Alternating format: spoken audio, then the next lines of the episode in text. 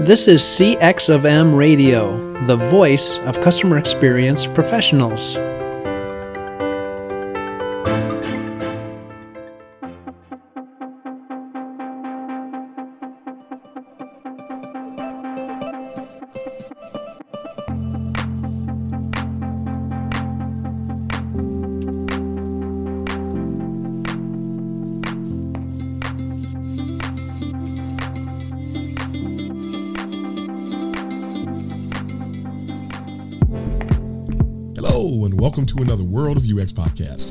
Is your host, Darren Hood. Thank you for taking the time to join me once again on today. And as always, a very special welcome to those of you joining us for the first time. We are continuing in the new series where we're looking at the landscape of jobs in the world of UX, whether it's hiring, whether it's building teams, whether it's trying to find a job, there are so many things, so many angles, so many perspectives that that people should be aware of when it involves finding jobs or just operating from a job perspective in the UX world that I thought, you know, it'd be a great idea to to tackle this, but I didn't want to do it alone. I think that it is important to to have a diverse set of of perspectives on this because we're trying to look at it from a broad perspective. So to try to do this by myself, I think would be unethical. So for that reason, we had Mark Majors on with us last week. And today we have another guest. And as usual, I'm going to have that guest introduce herself. Uh, but I'll say my little two cents here first. Uh, today with me, I have Michelle Pakron, who is the head of UX design at the agency ChaiOne. Uh, she is a leader in the industry. She is knowledgeable about UX. She has a passion for UX. You know how I am about the people that come on this show. You got to care about the discipline. You can't be selfish. You got it's all about UX, folks. When we're long gone, let the things that we've said still stand as as standards that people can use and vault the discipline forward and, and bring the honor and recognition to the discipline and represent the discipline the way that it should. Michelle is one of those people. So that's my two cents. Let me have Michelle come in here and tell you who she is from her perspective, and then we're going to dive into the topics for this set. Michelle. Hello, Darren. Uh, hi, I'm Michelle. Um, I have been in this UX digital world for 23 years now and I've kind of came up the way a lot of people did, old school. Started, I went to school for graphic design, became a web designer, and then just started layering the skills. And then when UX became a thing, I was like, I do this already. So I was like, cool. now I'm a UX lady, and then just rolled into that. And yes. so I've been exclusively UX uh, from probably 2014. And just recently, I, for the first time in my career, which is kind of nuts, became an actual manager of people, of human people. And uh, so that's what I'm doing now, head of UX design at an agency. And um, I'm loving it. So that's my story. Absolutely. Absolutely. I love, I already know we've been talking a little bit before the before we came on the air here. Uh, so I already know some of the things that we're going to be cover- covering. I- I'm excited to talk about these subjects. I know we're going to go way off the beaten path from what I've got in front of me here. But that's good too, because part of the reason, or part of the goal, I should say, in us doing this is that there are so many things that can be covered on this topic. Uh, I'm not worried about the order in which we do it. I, I just want to just spread our wings from a breadth perspective and touch on as much as we can to give people something to think about that will stick to their cognitive ribs, if you will, so everybody can be vaulted forward because people are making a lot of assumptions about getting jobs in UX. We've got a lot of people that are running UX teams that really aren't, frankly, aren't qualified. And and and when you take all these dynamics, throw into it uh, the leaders that don't understand what UX is. Now we've got this problem in in academia where the people that are educating the U folk, the UX folks don't know what UX is, and they're making claims and doing all types of things that shouldn't be done. It's wild.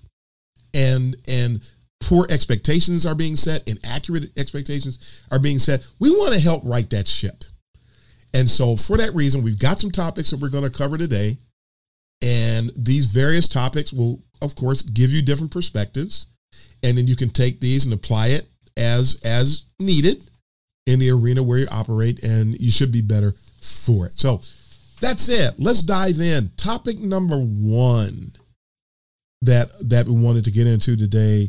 Uh, Michelle was telling me about how she was uh, going through a bunch of resumes. She was going through the standard hiring process, and she said that there was a big stack of resumes. It was. I remember I always talk about the stack of three hundred. That was that was my almost four hundred. Yeah, and it's people don't understand what's happening at that level. And I tell people, I told some people recently, I said, you're entering a discipline that requires empathy. Yeah. Do you think it would be, and I meant this rhetorically, and they got it, do you think that it would be to your benefit if you would empathize with the hiring managers and the recruiters that you're dealing with? Understand from their perspective what's going on because the more you do, then the better of a position you should be in when it comes to you trying to find a job. You understand how they think. You know what they're looking for. Things of that nature. Put that UX your job search process. UX it. And so let's hear about some of these resume review stories that you have, well, Michelle. Yeah. So I we recently were starting an internship program, which we're really excited about. And I was like, well, I'll post on LinkedIn. Let's see if we get a few people.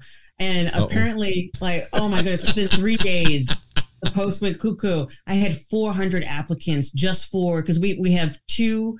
We're hiring for two for the UX design and two for our behavioral science. Okay. Internship. 400 just for mine. And I was like, oh my God. And I was going to have one of my leads do most of the interviewing. And I was like, I can't make her do this. I, like go through all of this. I, it's just terrible. So I spent the weekend like, I'm going to cull and just try to find the best ones for mm-hmm. her. And, you know, I, what I want people to get and understand right away is not every company uses those ATS systems. Yes. Smaller companies like mine, it is a real human being like me who is reviewing every single resume.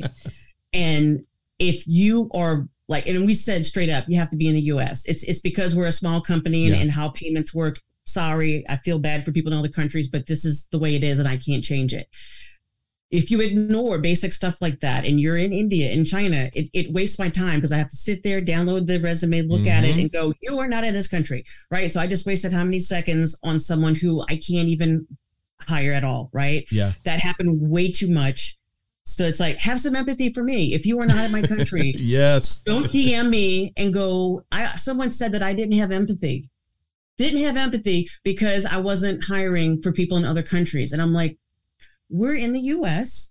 This is an internship where we're training you, right? It, this is people are going to be training you virtually online. You need to be awake when we are, baby. If you're, if it's like two in the morning when it's two for us, that's a problem. You're not going to wake up in the middle of the night, right, for us to train with you.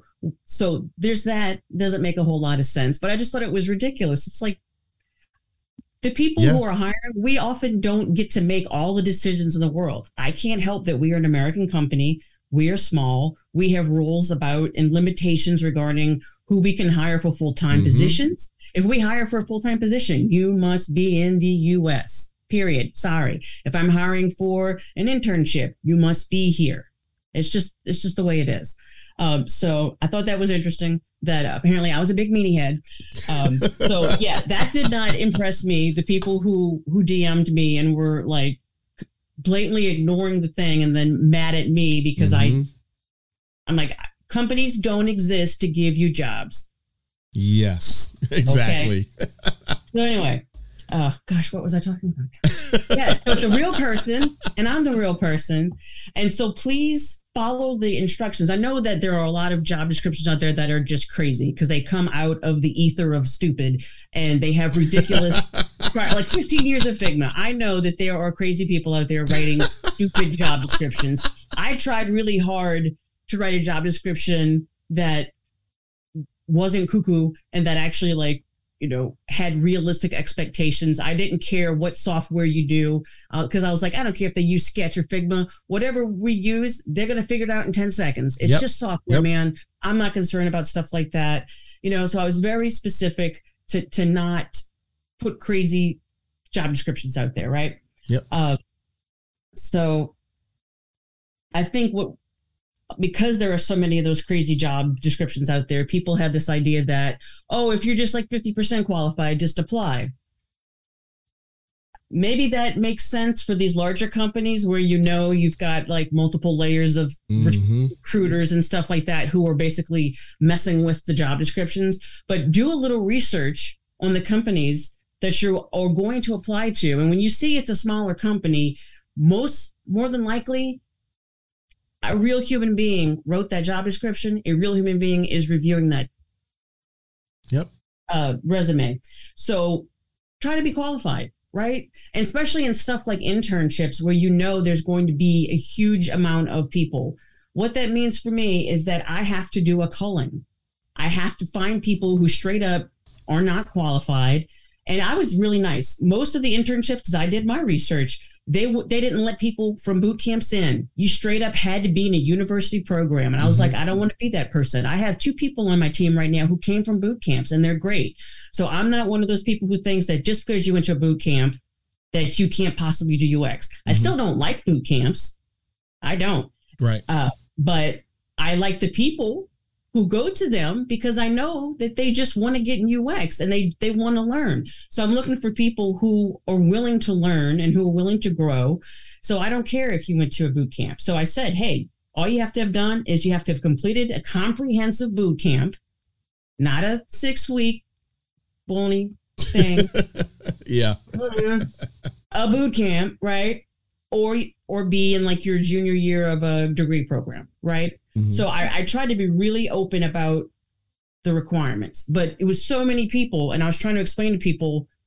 I, I can't communicate to everybody. I had people DMing me, asking me all kind of questions. I was like, please, if you've got a question, ask it in the thread so I can answer it once right. instead of 400 times and still get people, you know, and it's just like you've got to realize I'm getting bombarded, right. right? I'm in meetings 17 hours a day. I'm making that up, but yeah, I'm pretty much all day long. I'm in meetings. Yeah. I, I've got I've got employees I've got to deal with. I've got projects and everything else.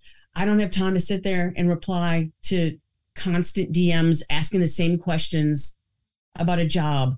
Do your research before you do you, you apply to a job. Go look at the company, find out what size they are, get a sense for, you know, is it going to be an ATS system or is it a real person? See what those requirements are and follow the directions Yes. because that was the first thing I was looking for is people who didn't follow directions. Bye, bye, bye. Because I had to do a culling and it wasn't Yep. me being mean. It was 400 people.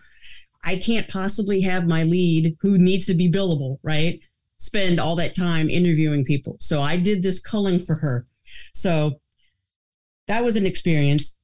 Some of the things I found were some commonalities, and maybe these things are coming up from boot camps or what, but most of the resumes looked identical. Ooh.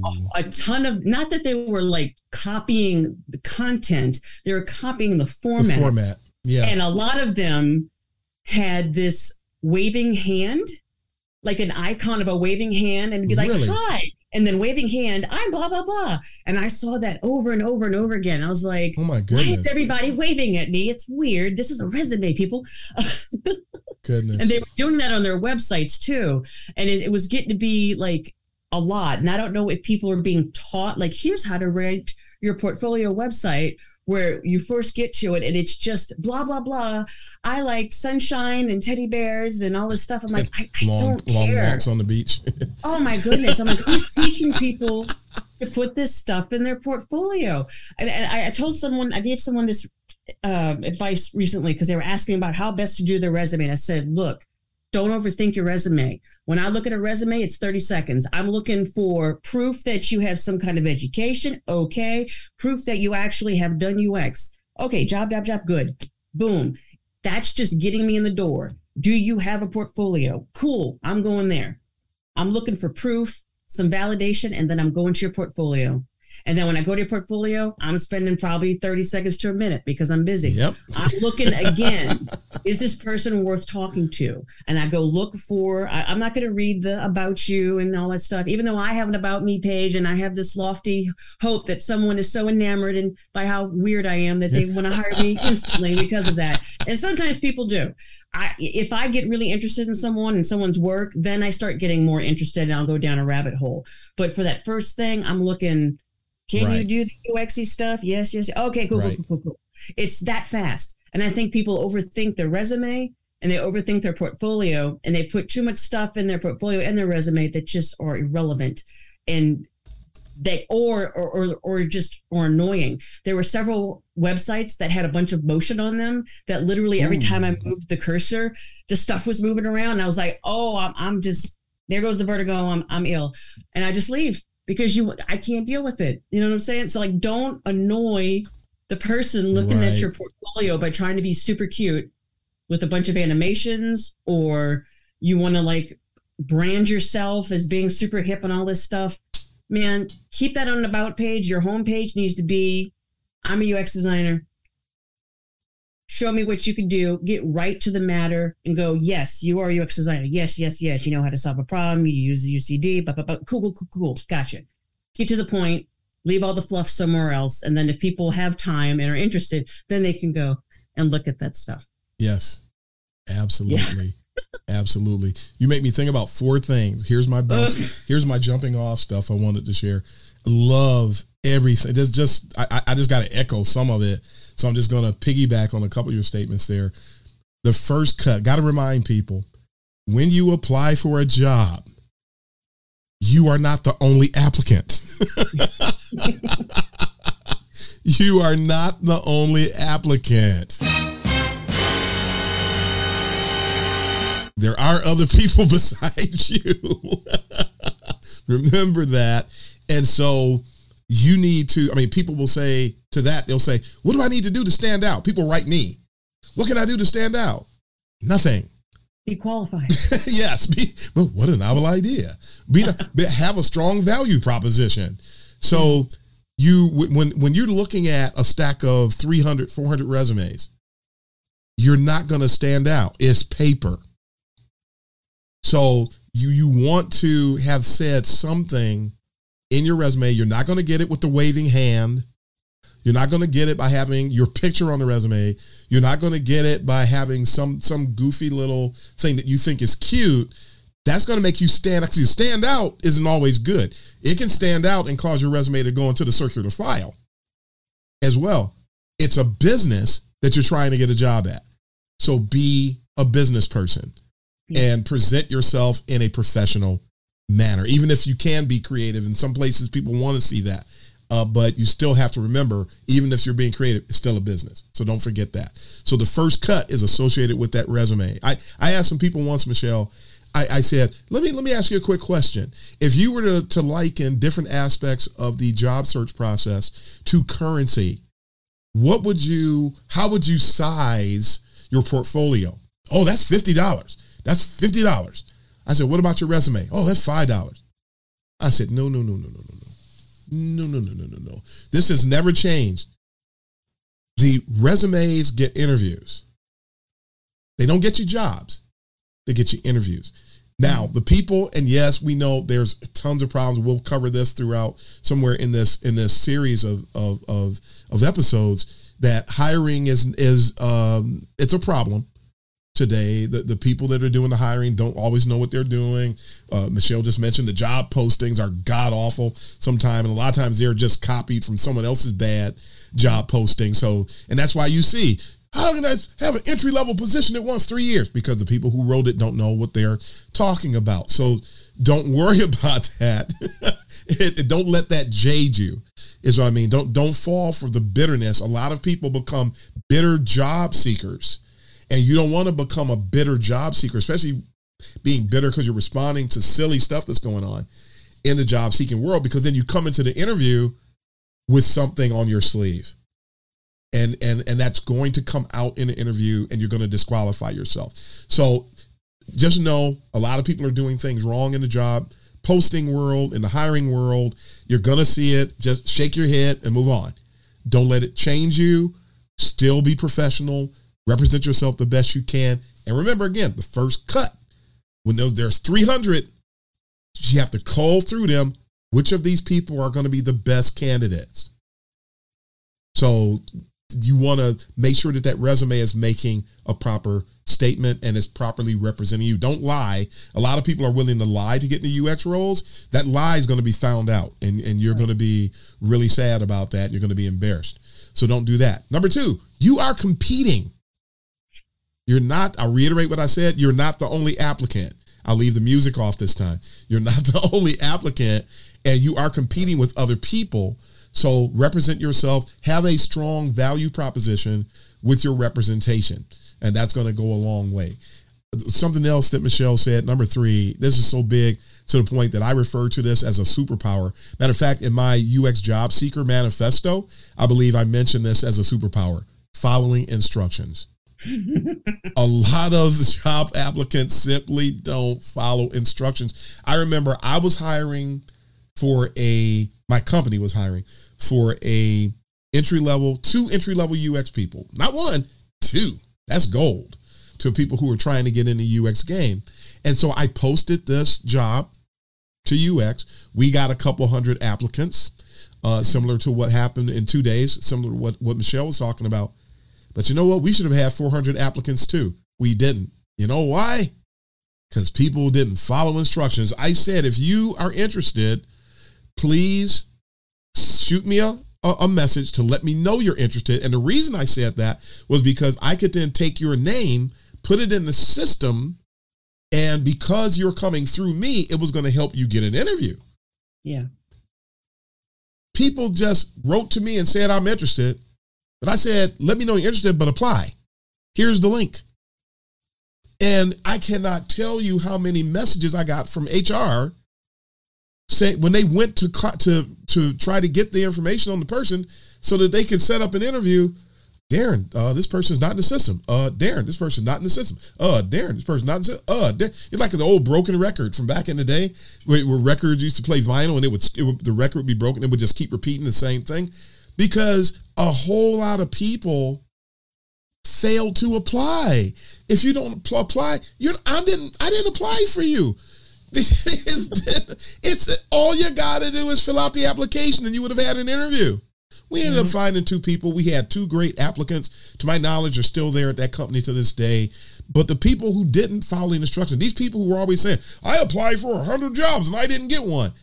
Were you qualified for those 100 jobs that you apply for?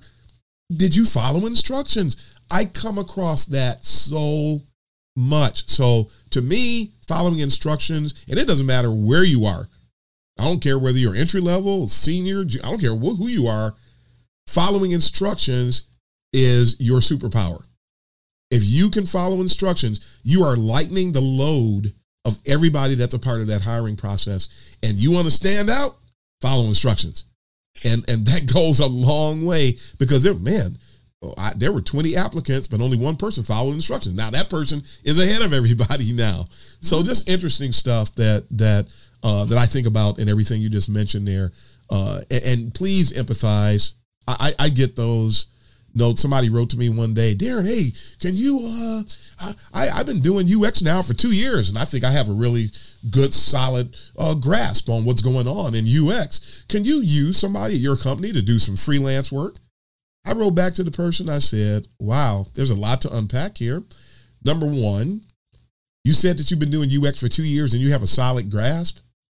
You know that's not possible, right? you can't have a solid grasp of UX after two years. So, okay, so you've already been red flagged.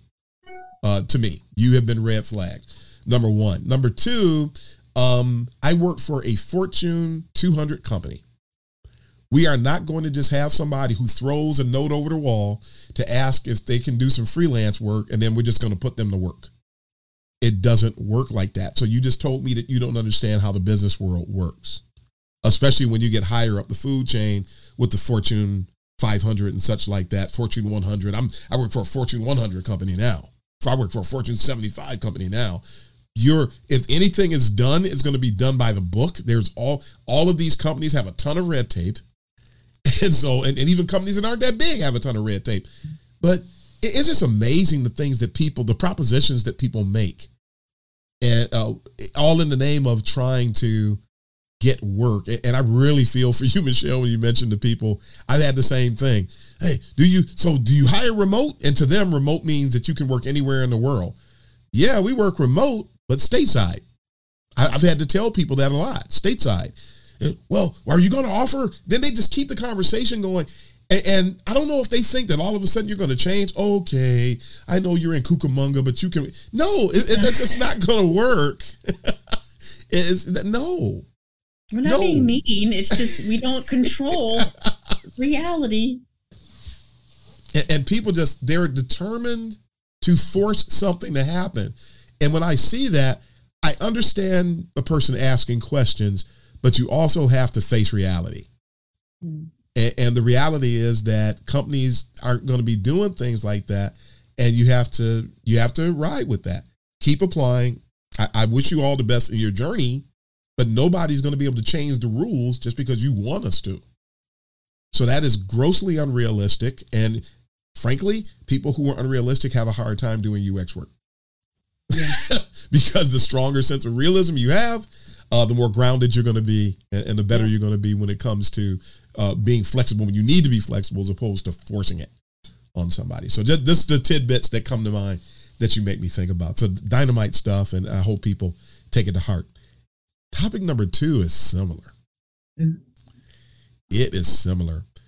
I, I, wanted to have a whole show dedicated to this. Um, it has to do with hiring. It has to do with people transitioning into UX, but it specifically, we want to spend some time talking about the PhD to UXR movement, the people who are coming out of academia and somebody told them, hey, well, you can get work as a UX researcher. And so now there's these hordes of people that are coming directly from academia. They are equating academic research with UX research. It's not. Some of them are trying to turn UX research into academic research. It's not. Eventually, you're going to be found out, most likely by somebody at the C suite level, is going to drop a bomb on you. so you can either hear what we're about to say about this topic, uh, or or you can continue to try to force feed people with something, and eventually they're going to bounce you. You, I'll say this before Michelle says her piece. UXR is UXR. UX research is UX research. It, it's about helping to validate. It's about helping to make discoveries. It's about j- just coming up with the actionable, trustworthy data that can help support our initiatives. And, and it does not operate with the same cadence that academic research does. It simply does not. And people keep trying to make it that, and it's wrong and and it's uh, but I, am getting into it too much. I, I, love some of the things that Michelle said. So Michelle, take it away on PhD to UXR. So obviously, I don't have a PhD. Uh, I've got a super little MBA, which means nothing. Um, and I am not a researcher. But one of the reasons why I joined the company that I'm at now is because they separate research from UX design and user mm-hmm. interface design. Mm-hmm. I'm in charge of the UX and UI folk um, we are hybrid, so we do both. Our researchers are called behavioral scientists because we try to hire people who actually have training, academic training nice. in behavioral scientists. My boss has a PhD in cognitive psychology, right? Uh, so we have people who have master and PhD level training. We actually have someone right now who uh, used to be a rocket scientist. I'm wow. like, wow. So I'm wow. impressed heck by the people we have. But here's the thing that we do that I think is really smart while you do learn as an academic how to do the scientific method, you learn how to do hardcore research. That is not exactly what UX research is. Yep. You have to actually learn UX. You have to learn what it is to, you know, develop software and, and, mm-hmm. and the mm-hmm. difference that is from, I don't know, during, I think my boss, she did research where she showed us a photo where she had like electrodes or something on her head and they were trying to see like what was happening in your brain when you did certain things mm-hmm. um, and like probes different parts of your head like that's very very different than um, you know doing a usability test or like asking uh, you know talking to hundreds of people to try to understand their thoughts about xyz so you can design a better thingy for them right one of the things that we do is these people coming out of academia they're either hired on as interns or as entry level mm-hmm. and are trained how to do UX research. They're trained how to translate what they already know, that hardcore academic research, and translate it into UX. We don't just hire them on, you know, it doesn't matter how many degrees they have or how long they've been doing academic research. They don't yeah. get to buy step and right. come on in as a lead, right? They come in as literal interns. Yes. And are trained. And yes. then they, you know, they over time get to go up and i think that's what that's great because we have really super smart people doing really good research but the attitude that i think some people who have advanced degrees can have you know where oh just because you have a big degree that means you know you get to buy step reality and get to get a big position or whatever mm-hmm. we don't mm-hmm. have that at all everybody's very humble they know what they know and they know what they don't know and they're there to learn and to grow and to you know to keep getting better and better and better and i think that's why we have such a great uh, behavioral science team and, and we do research so well because of that and i i don't know how other companies do it if the people who are transitioning from academia to ux research are just straight up doing a lateral move and are expecting hey i've been in academia for 20 years i should be the director of research my opinion is no you shouldn't because you probably right. don't know anything about ux you probably have no idea what it's like to actually build software, you know, or, or any yep. of the things that are around that. You need to learn that stuff because it's just not a one to one. So that's my spiel. That's about as much as I know about it because I'm not actually a PhD or a researcher, but I've got that one little story. And now I'm done. But that that's so powerful though. And it, there were three things that stood out that I wanted to to echo back to to the listeners today. I loved how you said these people are humble and they know what they know and they know what they don't. That's EQ, folks. That's a high level of self-awareness. So now you've removed that blockade that allow they, that they remove it that allows them to go forward full force and to just continue to grow and to continue to develop as, as UX professionals. It's just fantastic because I I've observed a tremendous amount of entitlement I have a PhD, therefore, and no listeners out there, I don't have anybody in mind. I've come, I've come across a lot of people like this. Uh, I've come across a lot. There, I heard there was a group on Facebook uh, called uh, PhD to UXR, and and you when you hear them talking, it's you hear the entitlement. You have every right, and I wish you all the best if you want to come into UX research. That's fine, but the fact that you have a PhD, I'm a PhD candidate right now. That doesn't entitle me to anything. It just means that I have a PhD.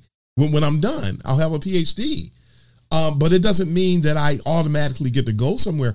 And, and I see people who have PhDs who just they oh I'm this and I'm that. I, I told somebody once that uh, they have I don't I, I I know the person had history and academia. I don't remember whether or not the person had a PhD or not. So I can really, really say that about this one person that I observed.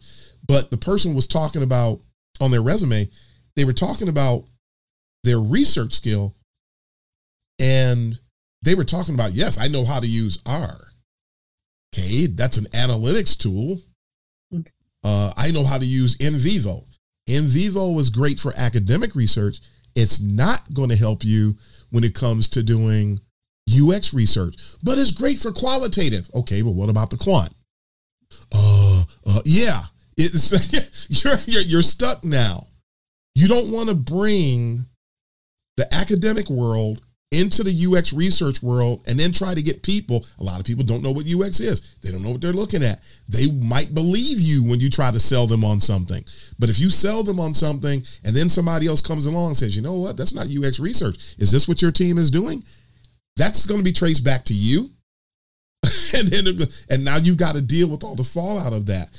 UX research is different. It has completely different purposes, completely different methodologies, and you don't have, it's not as rigid from a timeline perspective as academic research. UX research sometimes had you got to flow, you got to yeah. pivot. you got to. You thought that you were going to have three weeks, and they cut it to two. You, yeah. and you got, don't show up to the interview. Yeah, I, I need time to do my research. I've heard people say that before. I need time. Well, you're not going to have it. So, what are you going to do? It is UX research. That means that you need to take the disciplines, the mindsets, the techniques associated with UX and engage from a research perspective. The more you know about UX, the better of a researcher you're going to be. And if you're just coming from some research arena and you think that because somebody said that anybody can do it, you better understand what that means. That means that anybody can go and get the work done and learn how to do it. It doesn't mean that you just fall off the bus and you're doing UX research. That's not what it means. And uh, and so beware. I mean, misinformation and all types of of uh, rose-colored glasses are being handed out everywhere with regard to research. So be careful with that. I love how you said that you're training folks. These folks, they're coming in as interns. Some of these people, that's beneath them. What do you mean that somebody's going to hear this? What do you mean, intern? I have a PhD. Yeah, and you don't have a job. Do you want? do you want? Do you want to get trained? You know, don't don't don't get high and mighty. That doesn't work in UX either. This is a selfless discipline. I tell people that all the time. The more selfless you are, the more you can get done. So forget about who you are. You're qualified. Okay, great. You're hired. Let's go to work. While we're doing the work, we're not thinking about all that other stuff let's do let's follow our principles let's do what we need to do and let's get the work done we're not going to be sitting here in the project and we're trying to overcome a hurdle oh, man this is tough what are we going to do well jimmy has a phd no, nobody's going to say that yeah so it, it, doesn't have any merit at that point oh and i got to say this too um somebody some people try to to sort of ride the coattails of their school from the perspective of, I mean, people literally want to be worshiped because they went to certain schools. Mm-hmm. And we all know certain schools are very entitled. Uh, and mm-hmm. I, I, could I could rattle off about 10 schools, and I won't. Just know this one thing. The school that a person went to has absolutely nothing to do with the work that your team is doing. Okay, so you went to University of Michigan, so our team is going to be better off now? We're in a we're in a meeting with a client. The client needs an answer. Are you just going to take your paper out and show it to them? I graduated from University of Michigan. And then drop the microphone? No. Where you went to school doesn't matter. You could you could go to Borneo Tech. If, if, if as long as you know how to get the work done, just get the work done. You go to I, I hate University of Phoenix. People know that. You go to University of Phoenix. We don't care. Get the work done. You're not a superstar because you went to a highfalutin yeah. institution. That doesn't that doesn't work anymore. If you went to a highfalutin institution, I'm happy for you. I know they're happy for you because I know they charge you an arm and a leg. The, the more highfalutin your school is, the more you pay. But when it comes to getting the work done, let's just get the work done because where you went to school doesn't matter at that point. And I've seen people that have gone to associate's degree, community colleges, and getting associate's degrees run circles around people with PhDs. Oh, so yeah, it doesn't definitely. matter. So let's just drop that. Let's drop that. It is what it is. It's a qualifier. It shows that you invested in your in your in your betterment. You you invested in yourself as a student. It means that you're disciplined. You're committed. I get it. But don't try to make it more than what it is. Is what I'm getting at. So, and I'm I'll have a P. I'll be Doctor Doctor Hood soon if, if all continues to go the way we're going. But that doesn't mean anything. I I know my stuff though. Yeah. I didn't know that. And but I knew it before I got the PhD. I knew it before I got the master's degree. Truth be told, I'd already been practicing X number of years before I did that. So I got that paper because people said, You don't have this. So I went and got it. Then well, now you don't have that. So anyway. Oh, I'm done with the paper. I got my I got my paper, the last one, and I'm like, I'm done. I just yeah. no. It just gets you past the paper police. That's really that's really all it does, and we pay we paid to get past the paper police, but we yeah. did the work too, and I enjoyed it. I, I had a great time. But mm-hmm. training folks how to do UXR, when you have your PhD, know that you're not ready to do the UXR work until you get some type of training associated with it. And to build on that, my third point was that one of the biggest things that people coming out of PhD, coming from the academic world lack is that they don't have knowledge of the business world. Yep. That's so, what I wrote down here is business acumen. yep. Business. To me, one of the things that is missing across the UX discipline is people have no idea how what they do applies to yep. the companies they work for. And yeah, I've got the cute little MBA. And, and I will say, though, that of all the schooling I've done, because so much of my job at an agency is I'm part of pre sales, I'm part of estimating jobs, I'm part of mm. proposals, right? Yep. Having business acumen matters for me. And I think as you move up in a position and in, in, in, the UX world, you're going to be involved in decisions that meet, meet indicate that you understand how your team's work relates back to your company. Yes. My teams are billable, we generate revenue. I'm hyper aware of that kind of stuff, right? Because this we pay for the non-billable folk, right? And the, the more revenue we c- can bring in, the more we can hire, the more bonuses, all that good stuff. So I'm glad I have the MBA, mm-hmm. but you don't have to get an MBA to have business acumen. And so I know I'm going off on a, a tangent here. No, that's good. That's I, good. I would recommend anyone, even if you're at the level one in UX, read some some books out there on this topic and start thinking about how what you do matters back to your company. One of the things I, I tell people is when you're doing presentations to stakeholders and uppity ups and VPs, they don't give a rat's ass about empathy or about feelings or any of that stuff. They want to know how is this going to make mm-hmm. us money or save us money? How much does it cost? What's the return on investment? If you can say those things and speak about what you're doing in that place, you're going to win yes. way more than if you go in and like talk about fluffy feelings and stuff because they don't care. Yeah, they, they don't. don't. yeah, and, and I, you made me think too about how I've been saying this for years. I spoke at the UX Strategy Summit back in 2015, I believe it was. And I talked about how UX is actually a leadership role. No matter where you can be entry level, you're doing some leadership oriented things yeah. as a UX person. And one of the things I mentioned on the same line of what you just mentioned there is that you have to learn how to speak exec. Mm-hmm. I remember being at the hospital one day and the doctors came and talked to me and they talked one way. And then they turned around and had a conversation between themselves and their their their language, their vocabulary changed.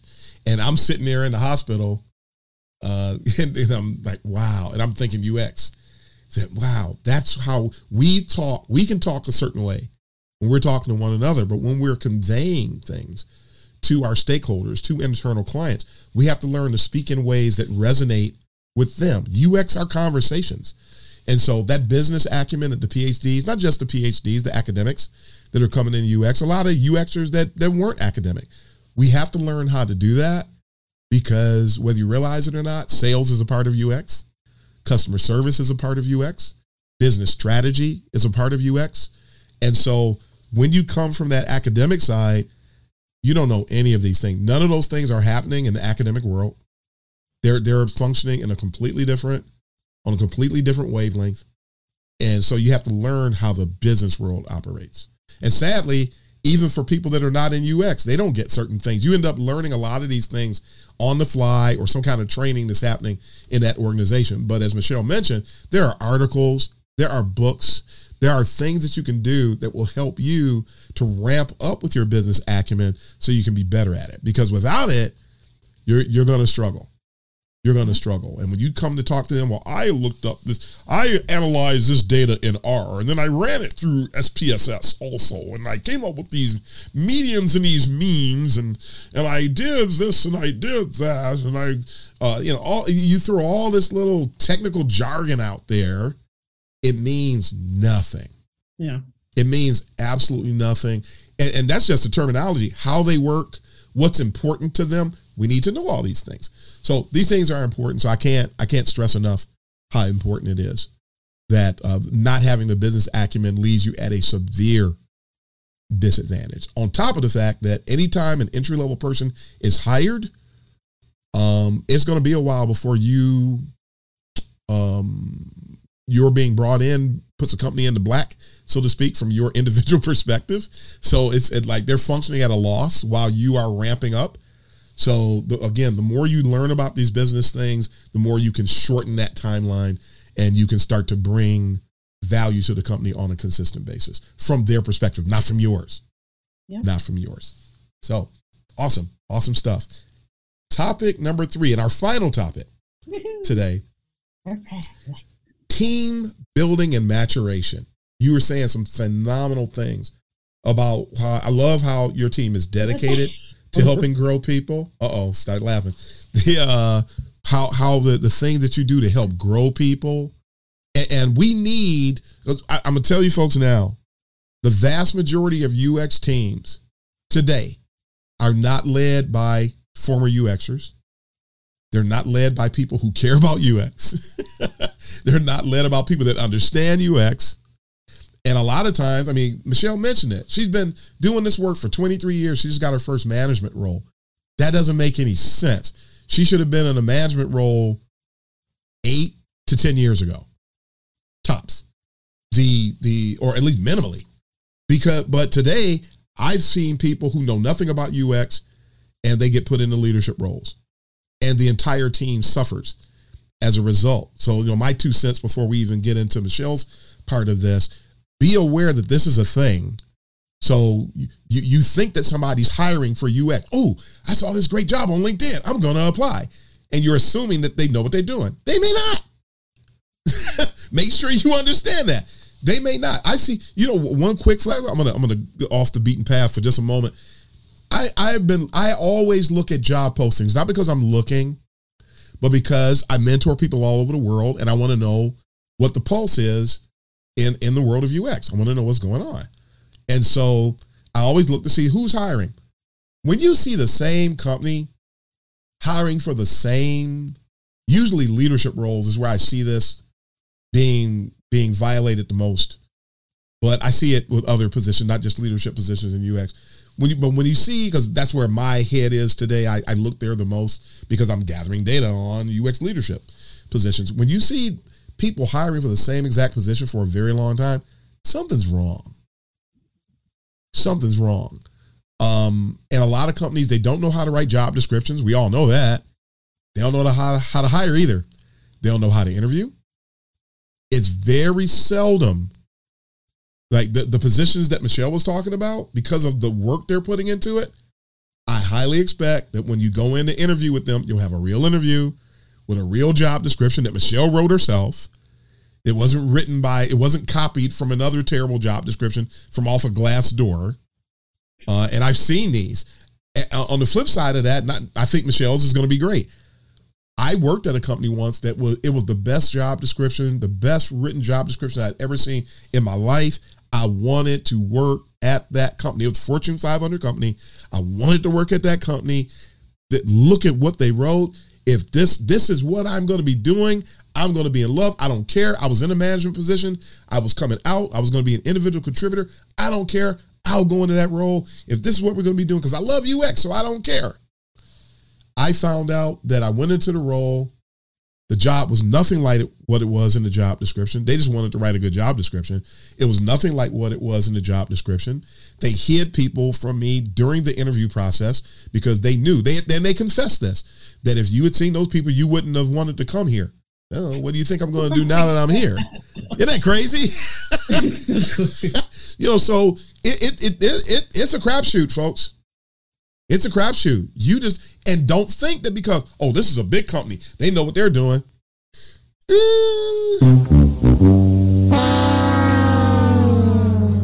Not necessarily. So you think big name companies have a have a high UX maturity level? Uh, they may not. You think they have good leaders? Uh, they may not. Uh, so so don't assume that. All you can do is apply. All you can do is go with what you see in that job description. If you get the interview, ask the questions. Remember, they're not just interviewing you, you're interviewing them. Make sure you ask the questions and, and don't just listen to their answers, gauge them for honesty because companies will lie to you during the interview process. they will bait and switch you. Darren, this is negative. No, it's called truth. It's called reality. And you can either listen to me today or you can you can have it happen and go, man, he was right. Which one's it going to be? It, isn't it, Michelle? Isn't this happening? Yeah, and I wrote down something because based on what you said that you should always when you're interviewing and it's one of the things that that kind of drives me nuts is at the end when i go do you have questions and they're like no and i'm like that was the wrong answer oh. because this is a two-way street yes you need to look me up look me up on linkedin you should have you should know who you're talking to yep. you should have looked up the company you should look i i look up man i'm like a stalker man i'm looking up every person in that company i'm going to their personal websites i want to understand do I want to work here? What what am I yeah. getting into? I have questions. I want to understand like who do I report to? Who do they report to? What's the structure? How do y'all work with developers? I've got questions. If you don't have questions, that means you just want a job and don't just really want care. a paycheck. Yeah. And I'm like, I don't want people who just want a job, right? I want people who really want to be here and who know what they're getting into because not every job is the right job for every person. Right. It, it doesn't have to be anything negative. It's just depending on who you are and what you care about and what you want to do. This job over here might be perfect for you and might be hell for me. And it's it's just the way it is. And you're yep. not going to know that unless you do some research and you ask questions. So yes. please, when you do have interviews at the end, when they say, Do you have questions? Have a crap ton. Seriously. you remind me of, I'm going to recommend a book to help people because some people struggle when it comes to uh, formulating questions. There's a book, I absolutely love it. It's called 60 Seconds and You're Hired. The book doesn't cost much. Go to Amazon, look it up. If you're like me, I love buying electronic books because I can carry my library with me everywhere I go. Yeah. And and that book costs you little or nothing, but it gives you some really fantastic perspectives on asking questions during the interview process. And you can go through the questions they suggest and see which one of these resonate. Which one of these mean the most to you? Which one of these are things that I want to know? As an individual. And then, so don't use it as a script. Look at what resonates so you can be as genuine as possible during the interview process. I'm looking at stuff like that too. You know, I, I don't want to hire, I don't know about you, Michelle. I, I don't, the, I call him bubbly, bubbly Joe or bubbly May, this overly bubbly person. Because people today think that they're going to get a job because they They've got that culture. Hey, look at me. I'm bouncy around. Hey, look at me. I've got, can you do the work? Nobody cares how bouncy you are. That doesn't help get the work done. You know, being a rah rah person and getting the work done, the person who who's sitting there and quiet but can get the work done, guess who I want? I want the quiet person who's who's being pensive and who's strategizing and who's looking at how they can execute. That's the person that's going to get hired. So that, that's why the people who say, "What can I do to stand out?" Those are usually the bubbly folks. What you want me to do? Backflips? You want me to do handstands? Which one you want me to? Want me to stand on one leg? I can do like coming to America. Whatever you like. No, don't don't do, no, don't do that. You want to be you want to be the person that brings value. Yes. So, yes. but back to we, we so that's an insert. So team building yeah. and maturation. Let's get back to that. we got on interviewing for a minute, but that's okay too. Like, team building and fair game. Fair game. Okay. Um, so obviously this is newish for me. I've been at this job since uh, late March. And so it's the first time where I've really had the opportunity to help grow a team and, and help them mature into, you know, move away from maybe so much UI into more UX. And for me, one of the promises I made this team in the interview process is I said, my goal is to make you better at UX. You're going to be better when I'm when I'm nice. gone and I leave or you leave me. You're going to be better at what you do. And if I if you're not, then I didn't do my job. Love it. So that is the promise I made. It's what I've been trying to do is is work with every person on my team to see what do they know, what do they don't know, and what do they want to know, what are they interested in and want to grow in. And I'm trying to get them the resources to do that. Maybe it's recommending books. If it's recommending pod, believe me, I've been recommending you and Debbie all day long. I'm like, did y'all look at this? uh, I'm trying to get them in the right direction of to the right resources. We have the LinkedIn Learning. We have the Interaction Design Better Foundation, whatever. Um, I'm, I'm, like, tell me where you want to go for re- for uh, conferences and stuff. I'm trying to find ways to get people the training they need and you know, I tr- when we have our one on ones, one of my goals is you know what issues are you having right now? What questions do you need me to answer? What do you need more color to? One of my my entry level people who came out of boot camp one of the things i love about her like i don't care that she came from boot camp. I care that she is just on it. She wants to know everything. She's a sponge Nice, nice. she was like i don't understand um you know the agile stuff or i don't understand like we were i was having like a nerd conversation one time talking about like big data and how maybe we need to have like a script run at night that gathers this data and all this stuff. She had no idea what i was talking about. It went completely over her head. And so she wanted to understand what i was talking about and could i please go over some of this nerd stuff with her you know? Uh, that's what i'm looking for on on a team is people who are just sponges and they want to Mhm. learn stuff um, so that's what I've been working on is trying to work individually with everyone on my team to find out, you know, what's their learning style. Some people like books, some people like videos, some people want to go to in-person training. So I'm trying to do that type of thing. And as far as like team building as a whole, like from a culture perspective, um, I I'm a pretty casual person, you know.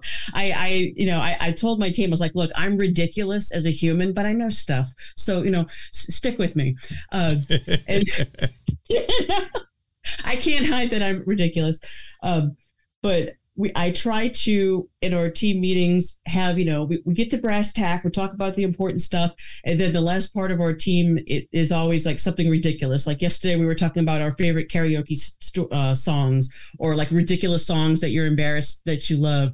I try to do that type of thing so that they communicate with each other and bond because we're remote, right? So we Yeah. have that added level of how do you have culture with a remote team who have never met each other for a large degree. I have never met anyone on my team yet, and I, I can't wait to actually meet them in person. So trying to figure out how do I grow them individually, but as a team, remote.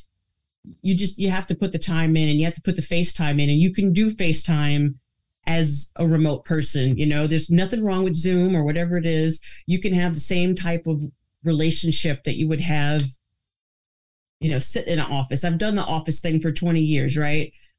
I, feel like I'm closer to the people I work with now, completely remote, Mhm. than I was ever being surrounded by people all the time. Yeah. And we're more productive because we're not being driven insane by, you know, people walking around and yapping all day long, right? You know, yes, I did have to turn off recently my notifications for Slack because the constant bleep, bleep, bleep, bleep, bleep that uh, something was coming through was making me a little psychotic. And I was like. um, but I went off on a tangent and I have no idea what I'm talking about. And I'm no, no, it's a good point. No, you, everything you said, everything you said was dead on point. You made me think about one thing. I'm going to point this out too for whatever it is. This is off the bit, the beaten path. Don't micromanage. Don't micromanage. It, especially when you're you're asking somebody who's like churning out work at Yeah. a really high level. Um, no, don't don't do that. To me, that's a that. failure automatically. If you even feel the need to micromanage, you have a massive failure on your team and in your organization. Yep. And people don't realize, folks, here, here's a last little tidbit before we go into our close for today. That kind of stuff causes attrition. Yep. And attrition costs money. UX roles in the Midwest, starting salary for a, an entry level UX person was in the mid 70s, which is why the gold rush came into UX because they're, ooh, really? And then somebody said anybody can do it. Oh, really? And then anyway, we won't go there. It costs a minimum of forty thousand dollars to replace somebody. Think about that. When you do things that cause people to leave, don't there needs to be training, Michelle, on how to offset attrition or how to minimize and eliminate attrition because with this leadership issue that we have in UX today, and, and we, we're in the, the, the, the great resignation that everybody was talking about, I'm sure somebody did some report somewhere to calculate how much it was costing companies. Because the higher the salary of the person's being replaced, higher the cost is at replacing them. Oh yeah. And we're not even talking about the lost knowledge that goes out the door. We're talking about the HR efforts that go into the buying the new equipment and all these other different things that play a role in that. And and usually don't think about this kind of stuff unless you're in management. But if you want to understand the landscape, that's what we're talking about the hiring, managing, and getting and job job seeking landscape of UX. You might not be responsible for this, uh, but it wouldn't hurt you to know about it. Attrition costs money. Employees that cause attrition cost money.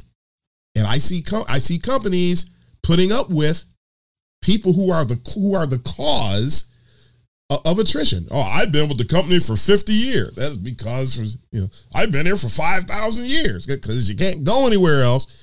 And how many people did you run out of the company? Don't tell me how long you've been here. people at large corporations. I think that's why some of these people wind up not ever getting removed because it's so difficult yeah. to actually get someone fired. Um, yeah. So you you do wind up having stuff like that. yeah. You have dinosaurs who need to go away, and and not, and when I say dinosaurs, I'm I'm not like being ageist. I mean people right. who just either they have some kind of tenure, and so they think they're untouchable, or you know maybe they just literally act like dinosaurs and are eating people. But in any case, uh, because they haven't done something so egregious that's an immediate like you're fired thing. Um, it is very hard to get rid of people um, without like mountains of proof and stuff like that. So that is awesome. Well, I hope folks found this helpful. I'm sure you will. Uh, hang in there, keep pressing forward. Always be committed to being your absolute best in UX, and and you'll you'll be happy for it. And the discipline will will reward you. It's been good to me. It's been good to Michelle. It's been good to a lot of people we know. If you're good to it, it'll be good to you. So I highly encourage you to always strive to put your best foot forward and and uh, just be on the lookout for your returns. And that's yeah. it. But thanks for joining me today, Michelle. Thanks for joining me. Loved it. These topics are fantastic. Of course, you know, we'll end up coming back around to this topic again later, more than likely. But uh, thanks for taking the time to join us on the day and sharing your wisdom with the audience. And uh, we're going to go ahead and sign off here after your parting words. What parting words do you have oh, for the audience today? Oh no, I'm on the spot. Oh, I got to I got to ask for parting words. I can't I can't just abruptly go off. Follow directions. Um, follow directions. Ask questions, and um, uh, don't be a jerk. How's that? Yeah. Yes, that that's big. There's a lot of that. There's a lot of that today too. don't be a jerk. But again, more wisdom, more wisdom from the UX community. So again, thanks again, Michelle. But folks, it is time to sign off. So thank you again for taking the time to listen to the world of UX today. Folks, it's time for truth to go viral. Tell your friends about the podcast. This is a show that will help them to vault them forward in the discipline. Uh, and we we uh, be uh, forever grateful for you in doing that.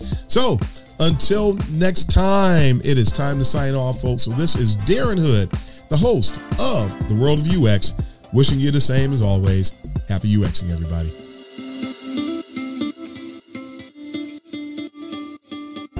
Thanks for joining us for this session of CX of M Radio. Be sure to rate, review, and subscribe to the show and visit cxofm.org for more resources.